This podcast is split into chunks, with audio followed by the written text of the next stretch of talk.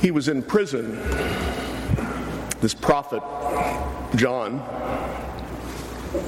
Is there any place any of us would rather not be? And if anything, first century prisons were less pleasant places to pass the time than 21st century ones were, are. So, this one who had stood on the banks of the Jordan and spoken to great crowds from Jerusalem and Judea and beyond, the one who had told them, told all Israel, He who is coming after me is mightier than I, whose sandals I am not worthy to carry. He will baptize you with the Holy Spirit and with fire. He was held captive now and he remembered the day when a man came to him from Nazareth asking to share in his baptism of repentance and commitment to God, the baptism that he offered all God's people. And something about this man told John, No, I need to be baptized by you. So why are you coming to me? But Jesus had insisted, and John had baptized him. And there were signs on that occasion that he was God's chosen one. And now, through this man, God was going to bring about all that he had promised his people, all those promises recorded in the prophets and the scriptures of Israel. And then John was arrested. He was apprehended by Herod Antipas for speaking against administration policy, for speaking treason, in fact. And he was thrown into first century Judea's equivalent of Guantanamo, a place reserved for enemies of the state. And in prison, left to rot, John waited and he wondered. It's something people do isn't it? In, in different areas of life, we pin our hopes on some one person. We put everything on him or her, and we wait for our expectations to be fulfilled or dashed. If you Google the phrase, the hopes of a nation, don't do it now, I know you can. But if you do, find a lot of stories about sports. I grew up near Houston. There was a team, some of you, some of you will remember it, called the Oilers. There was a song uh, that celebrated the Oilers, and for a few glorious seasons, there was Earl Campbell and Bum Phillips. And we placed our hopes on them, and we waited, and they almost delivered. And then one day, Bud Adams, whose name I still cannot utter without a bit of bitterness, pray for me, he took the Oilers away and took them to Tennessee, and I'm not sure what happened to them after that. People do it when the Olympics, or as recently the World Cup, come around. All the hopes of a nation settle on a team, often on the shoulders of one player, one competitor. It happens in politics too. In this country, especially, it happens every four years. That everybody looks for leadership to one person who is going to right everything that's gone wrong and, and fix every mistake that's been made. And we each have to decide whether those hopes are fulfilled or dashed in our experience. Most gravely, it happens perhaps in time of war when a general leads an army in a campaign that will determine the fate of a nation or even the world, and all eyes turn to him, and the world holds its breath. And more often than not, the world is disappointed. So, John, who had pinned all his hopes on Jesus, languishes in prison and it appears the confidence that he once had in Jesus wavers. Prison will do that to you, so I hear. And so John wonders is this the one who is to come? Or must we look for another after all? We shouldn't blame John too much. If we find ourselves reading the Bible and feeling superior to the people who fail in the stories of Scripture or who are uncertain or whose faith wavers, we might look again and compare our record to theirs. We shouldn't blame John, I think. Jesus was an unlikely candidate for the office of Messiah. He was a child of a working class family. He had no special connections, no entry to the halls of power. He didn't go to an Ivy League school or whatever the equivalent was in first century Judea. He was the kind of person that if you were writing a history of Israel in the first century, you might well pass over, you might well miss in your research, even. There were plenty of folks willing to fill the role of Messiah in the time of Jesus. Luke tells us about a couple of them in Acts chapter 5. Theudas and Judas, and Judas, two leaders who gathered a following and directed it against the physical enemies of Israel as they saw them. And both of them were put down. That's one reason, probably, that Jesus and his ministry, and John and his, for that matter, were so closely watched. So maybe John had gotten it wrong, and Jesus was just one more failed Messiah. He certainly showed no signs of being prepared to drive out the wicked rulers of Israel or the Romans. And so, as he wonders, John calls two of his disciples to him, and he sends them to Jesus with the question Are you the one we're looking for? Are you the one who is coming? Or should we look for somebody else to trust in? Do we look for another? So, how does Jesus answer the question of John's representatives? Well, he doesn't run through his resume. He doesn't tell John all uh, the, the details of where he's been and what he's done. He doesn't send word to remind John of the words that they had exchanged at his baptism. Instead, he first invites John's messengers to look around Talk to the people who are following me, Jesus says. Look at these folks who have gathered in response to the word that I've proclaimed. Find out what's going on in this community. And what was going on around Jesus was pretty impressive. We've followed it if we've read the gospel according to Matthew to this point. We have heard Jesus climb up the mountain and deliver the Sermon on the Mount in chapters 5 through 7. We have seen Jesus heal folks oppressed with all sorts of diseases and afflictions in chapters 8 and 9. We have seen him call together 12 special followers and send them out on mission. In chapter 10, he tells them in chapter 10 and verse 8, You go out now. You cure the sick. You raise the dead. You cleanse the lepers. You cast out demons. It's pretty eye opening stuff.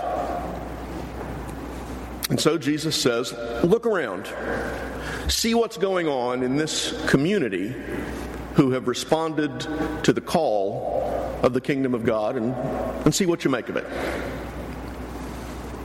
And then he invites them to look it up.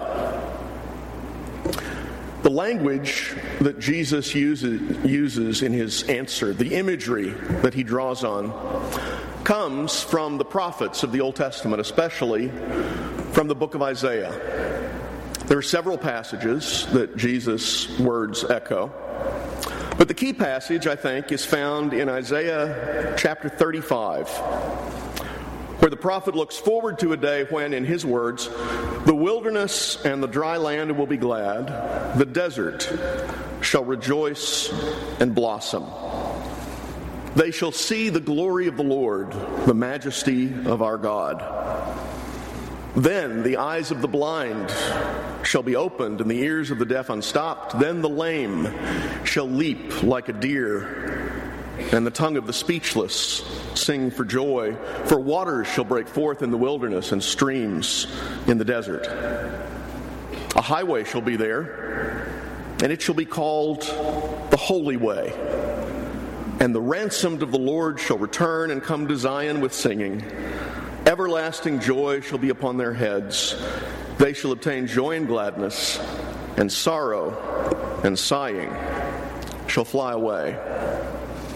That, Jesus suggests, is the kind of promise from Scripture that's coming true in this community that is formed around His words and His action. And He encourages these representatives of John to look it up and see if this isn't the kind of thing, the kind of gift that God has prepared his people to receive throughout their history. Well, you and I may have looked around a bit, and we may have looked it up some. And we may wonder why we don't see, in our experience, the same kinds of dramatic things that Jesus and Isaiah talk about in theirs. We may have wondered why so many Christians today don't experience these sorts of marvels that we read about in the apostolic age. I used to have a perfect answer for that question. Um, in fact, the answer had something to do with what the Apostle Paul says about that which is perfect in 1 Corinthians chapter 13. I see a recognition on a face or two. Some of you may have uh, experienced that answer before. I'm afraid that as the years have passed, I've become less and less certain about the meaning of that passage or exactly what it tells us about the Spirit of God or why God seems to work differently in different times and places. In general, I find it funny that I used to understand so much more about the Bible before I sat down and read it seriously or tried to. I'm, I'm sorry if that's unsatisfying to hear. Sometimes it's unsatisfying to me too. But in my better and more spiritual moments, which come every so often, um, I like to think that it serves as a reminder that the church's faith, our faith as Christians, isn't in our ability to understand Scripture. Our faith is in the living God, to whom Scripture bears witness, who is always ready to surprise us when we think we have Him all figured out. Still, we might note, as a, as a partial and an unsatisfactory answer to that question that some Christians in every age and in our age too have experienced healing and other wonders that are not easily explained except by the power of God. If you're skeptical of preachers who televise healing services in which they invite folks in the congregation to throw their crutches down and come forward, I'll share your skepticism. But we all know of brothers or sisters given little or no hope of recovery who find the second round of tests clear, the heart strengthened, the limbs restored. And the most hardened rationalist must realize that it's going well beyond the evidence to say with as much confidence as some do that God's hand is nowhere in healing like that. And so the church, throughout its history, has prayed for the healing of those who are sick, as Andrew led us in prayer this morning, as you've prayed for me in this past year. Philip Jenkins chronicles the rise of Christianity in Asia and Africa and Latin America. And one of the things that he observes in those places is that signs and wonders are a big part of life in churches there. Maybe it's not beyond reason to suggest that Christians who are more open to the healing power of God more readily receive it. But there's another point here. For all of us who live in this scientific age, whether we know it or not, are bewitched by the 18th century. Um, I saw recently on Facebook, so I know it's true, uh, the, the comment I think most people are ambivalent about the modern world. We like air conditioning, but we hate our jobs. There's some truth in that, maybe. Think about it. That might be funny. I guess it's too early in the morning. We'll just move on. We are, I think, bewitched by the 18th century, and when the Bible speaks of miracle, we suppose that it's talking only or always about something that runs counter to what we take the laws of nature to be. And in that respect, Jesus' answer is striking. Jesus invites John's disciples not to see and hear only things that we would call miracles. He invites them to see wonders that he regards as greater than that. At the end of Jesus' list, at the climax of his resume of Christian evidences, on top of the healing of the blind and the lame, in addition to the cleansing of the leper, beyond even the raising of the dead, Jesus tells John's disciples, the poor have good news preached to them in this place among these people. And for all the church's failures in our age, as in every age, for all its own blindness and deafness and weakness, never in the history of the Christian church has the echo of that proclamation died out. The poor have good news preached to them in this community. And those who don't find what they need in this life, and that's all of us, finally, even if some of us for a while have the resources to disguise it, uh, to disguise it, to, to hide that fact from others, to hide it from ourselves. But to all of us who don't find what we need in this life, is proclaimed the good news that God has made provision for all that we ultimately need in the life and death and resurrection of Jesus Christ, his Son. And even if we never see the blind literally regain their sight, or the deaf their hearing at the name of Christ, we have some experience, don't we, of people who are blind to the world, to others, and to their place in God's purposes being granted a vision of that purpose through the preaching of the gospel.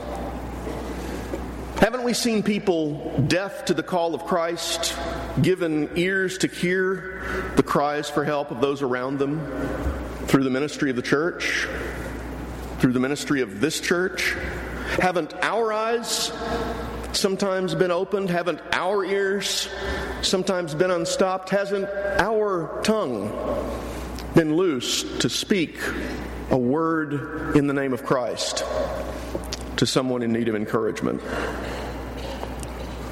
There are, as the British theologian Austin Farrer put it in one of his sermons, there are more people shuffling about on two limbs, maimed from within, in our world than there are people whose bodies don't permit them to walk. And the gospel often gives them gives us the power to go forward. And the poor, as Christ Himself said, are always with us.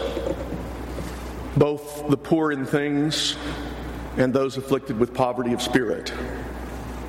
And so we stand always in need of the word of grace that comes to us in the proclamation of the gospel of Christ. It was true in the days of Jesus' flesh as well.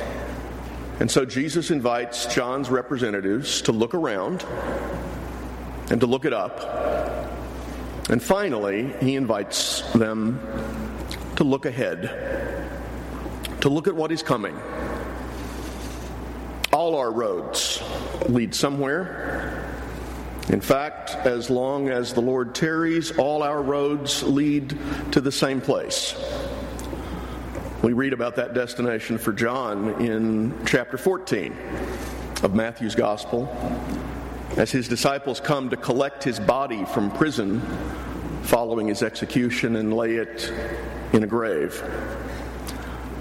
Before we reach that destination, before our friends and our family and those we love reach it, we're invited, we're challenged by the words of the gospel to come to terms with Jesus. There is an old gospel song that I didn't think to ask Darren to lead this morning. What will you do with Jesus?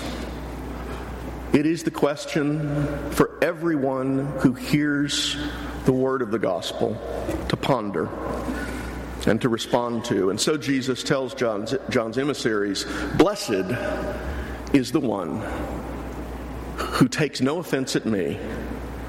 Blessed is the one who isn't repelled by the words that I speak in God's name, but is, but is drawn to them. Blessed is the one who sees in this unlikely ministry and the unlikely community of followers that it's gathered folks unlikely to be tasked to speak for God, but here we are. Blessed is the one who takes no offense at me or at the message entrusted to me and to my disciples. The one who does take offense, the one who does turn away from Jesus or turn away from the message that he's entrusted us to speak in his name, is refusing the very gift of God, the most precious gift that God has to offer. He has nothing greater to give us than Himself and the eternal life that fellowship with God grants to us created in His image. There's nothing more He can do.